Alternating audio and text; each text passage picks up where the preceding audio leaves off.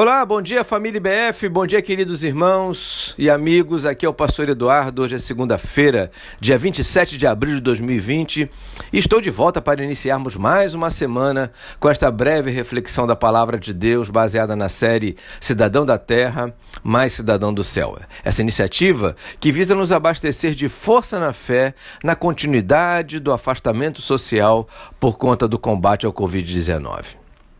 Hoje quero ler o texto que está no Salmo 37, cap, é, capítulo 37, verso 5, que diz: Entregue o seu caminho ao Senhor, confie nele e ele agirá. Uma das grandes lições desse texto está no fato de que não basta apenas entregar o caminho, né, a vida, o dia, a semana nas mãos do Senhor. Muita gente faz isso, especialmente em tempos de pandemia, quando muitos medos visitam a mente e o coração das pessoas.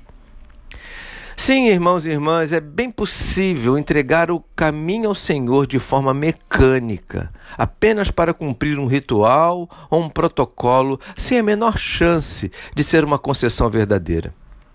Segundo o salmista, Deus quer não apenas que entreguemos o nosso caminho para Ele, mas que o façamos com confiança. O que isso implica? Respondo: na ideia de que Ele sabe o que fazer com a nossa vida. Sabe o que pode permitir, a fim de nos ajudar a amadurecer ou a conhecê-lo melhor. E sabe o que não permitir, como sinal claro do seu cuidado naquilo que nós não podemos suportar. Agora, preste atenção nesse detalhe, irmãos.